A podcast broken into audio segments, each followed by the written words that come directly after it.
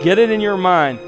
You are a sinner and you have committed sins, and you continually commit sins, and so do I. There is only one exception Jesus Christ the righteous.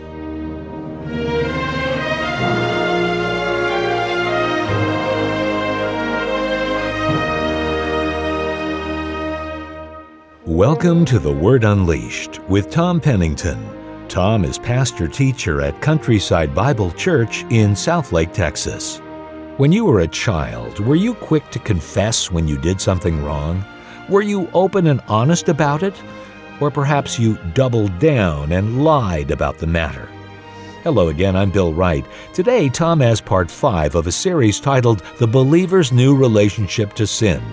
We're looking at three tests of genuine Christian faith the moral, obedience to Jesus Christ and His Word, the social, love for God and love for His people, and doctrinal, having a true understanding and knowledge of who Christ is and His gospel.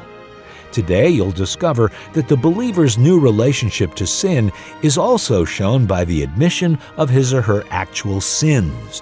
Tom will help you examine the life of prayer. Do you regularly confess and admit your sin, or do you procrastinate, refuse, and perhaps even deny any guilt?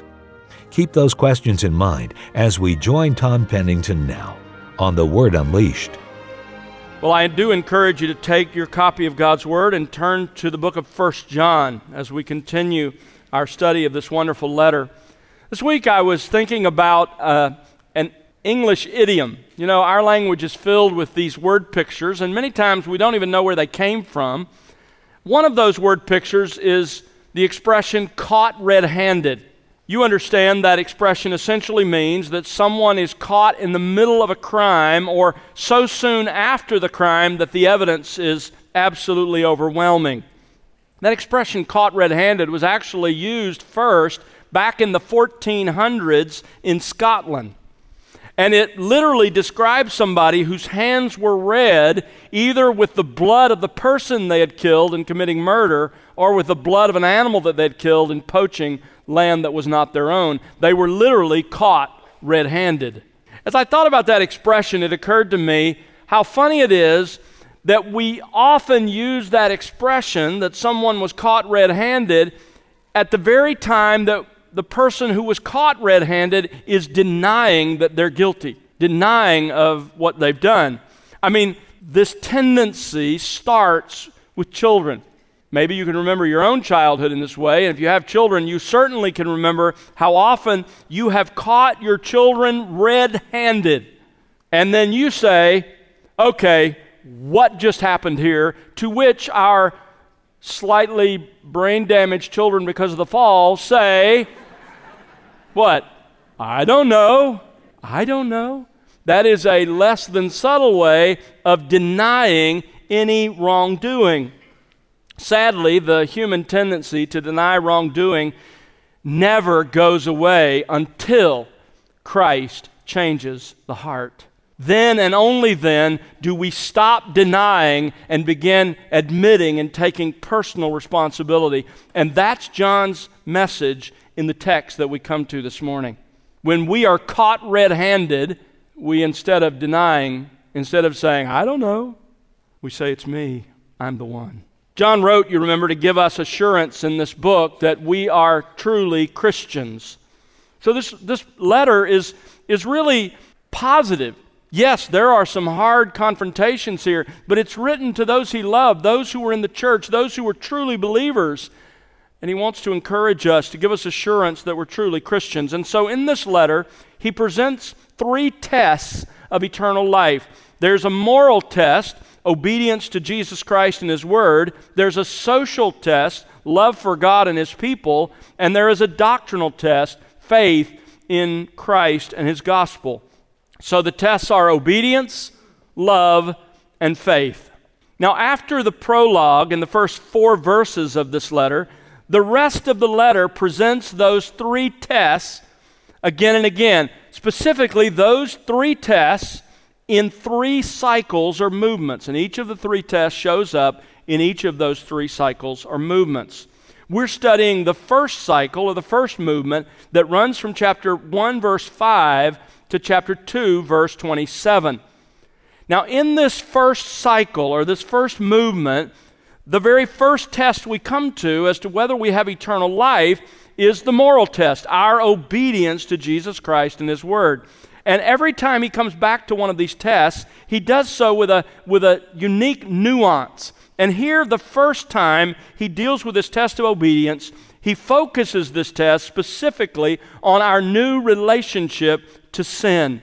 Let's read it together. 1 John chapter 1, beginning in verse 5, and this first test runs down to chapter 2, verse 6. You follow along.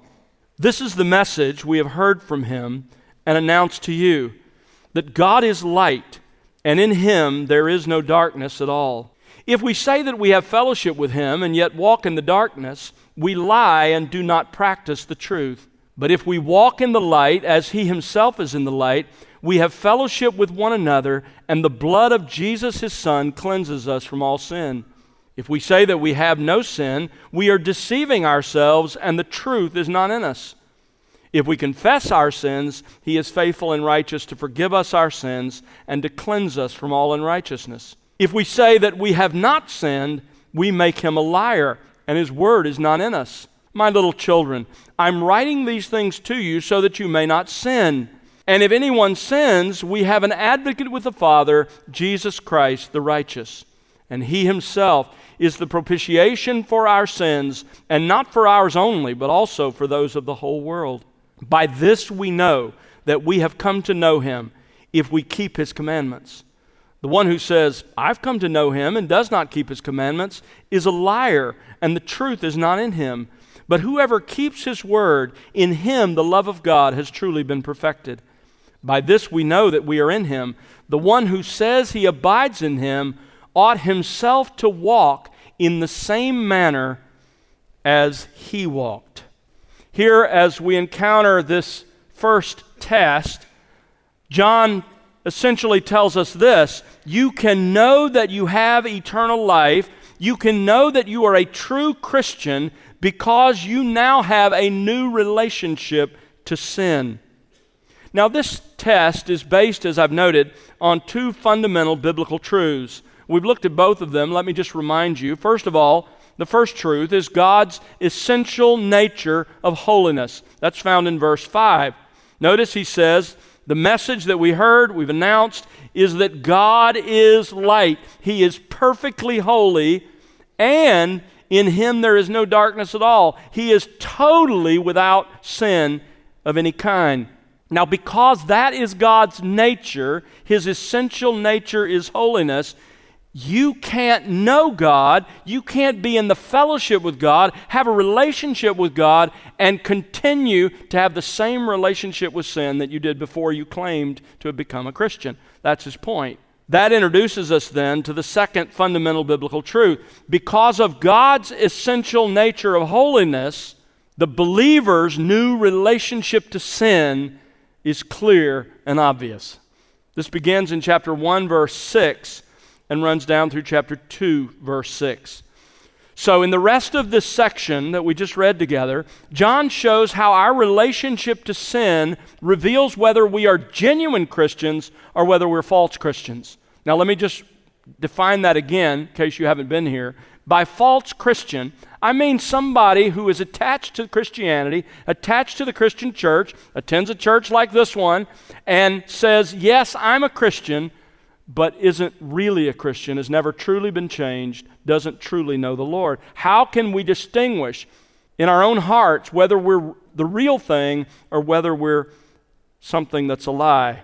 Well, it comes down to our relationship to sin. The believer's new relationship to sin we've noticed, is first shown by the pattern of his life in verses 6 and 7. The pattern of his life. In verse 6, a false Christian habitually lives in sin. To use John's words, he walks in the darkness. In verse 7, we learn that a true Christian habitually lives in holiness. He walks in the light. Doesn't mean true believers don't sin, it means the, the basic shape and tenor of their lives is in the light. It's habitual holiness, it's habitual obedience. Now, last time we saw that the believer's new relationship to sin is shown, secondly, by the admission of inherent sinfulness.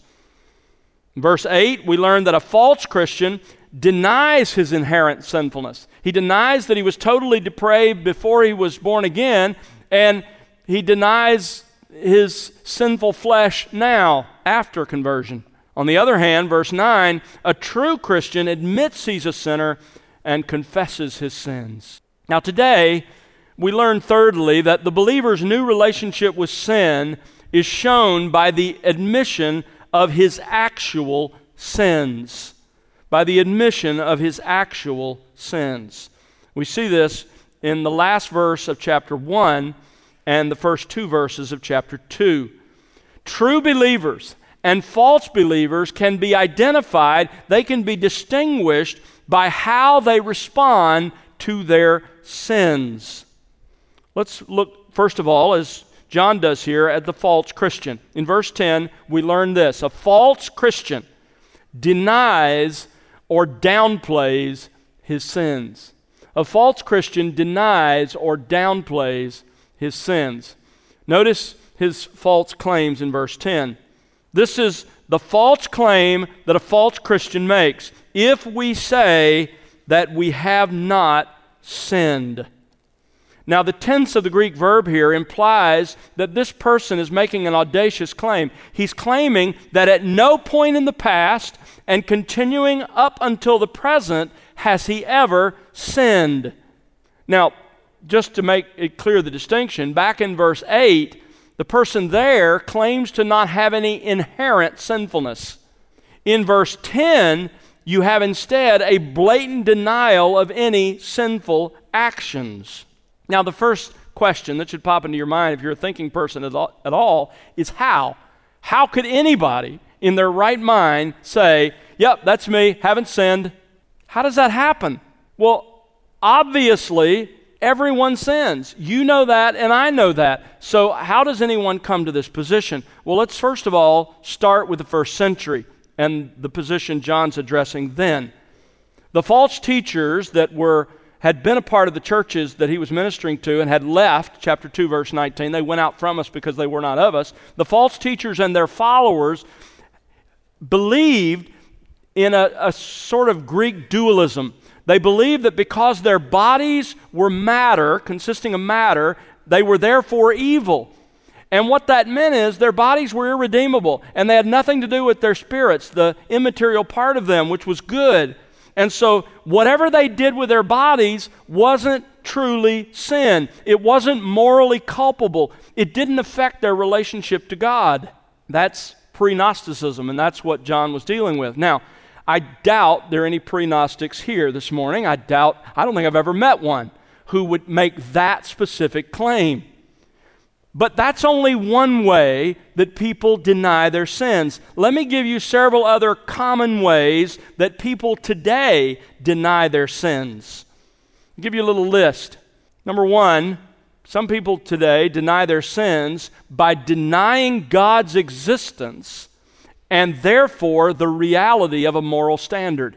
There are a lot of atheists who say, you know, there is no God, and therefore there's no standard. There, there is no standard of right and wrong. So, what do we do to decide that standard? Well, we redefine sin and we say, well, it's only wrong if it hurts somebody else. So, what I do doesn't hurt anybody else, so it's not wrong. It's not morally culpable. Or others will say, no, it's not just that. It's let's take a vote. And whatever the majority decides is wrong, we'll all agree together is wrong, and we'll hold everybody to that standard. And if we all agree together it's not wrong, then it's not wrong. Some even go so far, a small minority goes so far as to even deny that any behaviors are moral or immoral. That doesn't work real well in the real world because very few people want to say that what Hitler did wasn't immoral. But there are some. A second common way that people today deny their sins is they reclassify sinful behavior as a physiological problem, as a physical problem that has solely to do with the body. For example, drunkenness or sexual sin is reclassified as solely a physical addiction. Now, I'm not saying there isn't a physical element to sin. Obviously, we're two part beings and, and they bleed into each other significantly. But I'm talking about the person who essentially escapes all culpability for sin by saying, no, no, no, that's not me, that's my body. That's a, that's a physiological problem that I have. A third way that people deny sin today is to reclassify sinful behavior as a psychological problem or as a mental illness and to put all the fault on sinful behavior on some sort of uh, a problem with the synapses in the brain. Number four, to shift the blame and guilt for your sin to other people your environment or your circumstances. There are some people who don't deny the fact of sin, they just deny that it's a fact for them. I only do this because of what this person has done to me, or what I have encountered, or my circumstances, or because of some other circumstance in my environment. Number five, another way people deny their sin is to exchange newly defined cultural sins for biblical sins. This is, this is rampant in our age. Let me give you an example. Two new sins that have been defined and preached from the housetop in our era is failing to recycle and failing to accept those who are transgender. Now, here's how it works. For those who embrace those as the new sins, they can, as long as they keep those new culturally defined sins, they can feel like they're moral even if their life is filled with biblical sins. It's a bait and switch. A sixth way that people deny their sins is to affirm as morally good what the Bible calls sin. This is the end of Romans 1, where they not only knew that what they did was wrong, but they said it was good. They approved of it and approved of those who did it. This is today in our culture turning homosexuality into a moral good, turning pride into a moral good, turning lust into something that's normal and natural and should be celebrated. A seventh way that people deny sin is to downplay or minimize sin by renaming it and justifying it. Drunkenness becomes alcoholism. Adultery becomes having an affair. Stealing becomes taking some of the perks that I have earned by all my hard work. Selfishness becomes standing up for my rights. Pride becomes, I deserve this. You see, these people don't deny any wrongdoing, but they downplay the sins that are there and they redefine them as weaknesses or struggles or even as good. But what they will not say is that these things are acts of rebellion against their rightful king, acts that deserve his eternal wrath. Often, the person who makes the claim in verse 10 lives a, an outwardly good looking life. Often, he or she is religious, outwardly moral. They just don't think they need saving or forgiving. They're happy to attach themselves to Jesus and to the church because Jesus is their moral hero. He's like the perfect moralist. And so they tend to think of Jesus not as a savior to deliver them from their sins, but as an example or pattern to follow. They're like the religious leaders of Jesus' time. Mark chapter 2, verses 16 and 17. When the scribes of the Pharisees saw that he was eating with the sinners and tax collectors, they said to his disciples, Why is he eating and drinking with tax collectors and sinners? And hearing this, Jesus said to them, It is not those who are healthy who need a doctor, but those who are sick. Now, don't misunderstand. Jesus wasn't saying there are some people who are spiritually well and they don't need my help. No, he's saying, I didn't come to help people who are terminally ill but are convinced that they're okay. I only came to help those who acknowledge their desperate condition. And then he says, I did not come to call the righteous, but sinners. So the false Christian claims that he's not sinned. He denies sin in one of those ways I just gave you. But notice verse 10 his true condition. If we say that we have not sinned, we make him, that is God, a liar. If we respond to sin by claiming that we're not sinners, that we don't need a Savior, then we make God out to be a liar. Now, if you think you're a moral person who really doesn't need God's help and forgiveness, doesn't need to be saved, then let me just have you listen to the clear testimony of Scripture. Let me start by pulling out a few passages that talk about all of us without exception are sinners. Here's just a few. 1 Kings 8:46 There is no man who does not sin. Proverbs 20 verse 9 Who can say I've cleansed my heart I am pure from sin. Ecclesiastes 9:3 The hearts of the sons of men are full of evil and insanity is in their hearts throughout their lives. Isaiah 53:6 All of us comprehensively like sheep have gone astray. Each of us has turned to his own way, no exceptions. Isaiah 64 6 all of us have become like one who is unclean. And then, of course, there's Romans 3, verses 10 to 12. Listen to the nuns and not even ones. As it is written, there is none righteous, not even one. There is none who understands. There is none who seeks for God. All have turned aside. Together they have become useless. There is none who does good. There is not even one. And then there's Romans 3:23. All have sinned and fall short of the glory of God. So, Scripture clearly teaches that all people commit sins, but Scripture also teaches that all believers sin. Listen to Psalm 130, verse 3. If you, Lord, should mark iniquities, O Lord, who could stand? Lord, if you kept track of sins and you treated me like those sins deserved, who could stand before you? The answer is no one. We'd all be swept away. Psalm 143 2 Do not enter into judgment with your servant, for in your sight no man living is righteous. Romans 7, verses 18 and 19. This is the Apostle Paul. I know that nothing good dwells in me, that is, in my flesh. For the willing is present in me, but the doing of the good is not. For the good that I want, I do not, but I practice the very evil that I do not want. So all people all believers commit sins, and there are hundreds of other verses that teach exactly the same thing. Get it in your mind. You are a sinner, and you have committed sins, and you continually commit sins, and so do I. There is only one exception. He's found in verse 2, Jesus, or verse 1 rather, Jesus Christ the righteous. Jesus Christ the righteous. He's the only one.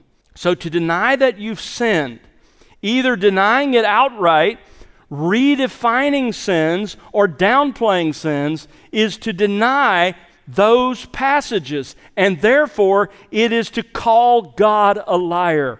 By the way, notice this isn't simply saying that God was wrong about this, that God lied about this one thing, but it's to say that in his character, God is a liar. Why? Because God has said so much about human sinfulness. That's the whole point of the gospel.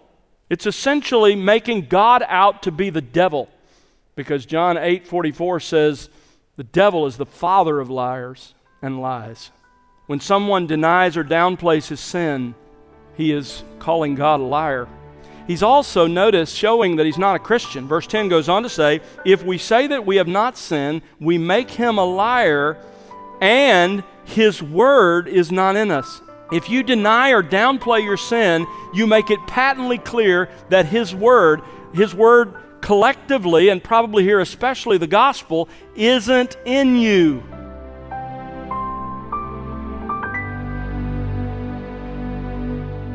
That's Tom Pennington here on The Word Unleashed with part five of his series, The Believer's New Relationship to Sin. Tom will have part six for you next time. Do join us then. Well, Tom, it can be difficult to confess sin, can't it? Especially if that sin has been ongoing. You know, sadly, Bill, it can be difficult and is difficult for us often. We can very much be like David, who, rather than confessing his sin, hid his sin, covered it, stayed away from God. But confession of our sin is absolutely necessary for us who are believers to obediently follow Jesus Christ. And so, regardless of how hard it is, regardless of how vulnerable you may feel in it, I urge you today to do what we're commanded here to do, and that is to confess your sin and seek the forgiveness of God. And then follow that with the same request that our Lord taught us to pray, and that is having confessed the sin, pray, Lord, don't lead me into temptation, but deliver me from evil. Make me holy like Jesus Christ is. I urge you today, if you have unconfessed sin in your life, to run to Christ and plead for His forgiveness. He will receive you. Thanks, Tom. And friend, it's our prayer that you'll be enriched by the expository teaching of God's Word here on The Word Unleashed. We'd love to hear from you. And if you haven't reached out before, or if you're a first time listener, we'd like to send you Tom's book, Jesus High View of Scripture, free of charge. Just subscribe to The Word Unleashed on our website, and we'll mail you a free copy of Tom's book. And don't forget to connect with us on social at The Word Unleashed. The Word Unleashed is made possible because of the prayers and financial gifts of individuals like you. Please consider partnering with us. You can find out how to do so by visiting thewordunleashed.org. That's thewordunleashed.org. And now for Tom Pennington and the entire team, I'm Bill Wright. Thanks for listening to The Word Unleashed, exalting God's glory, explaining God's truth.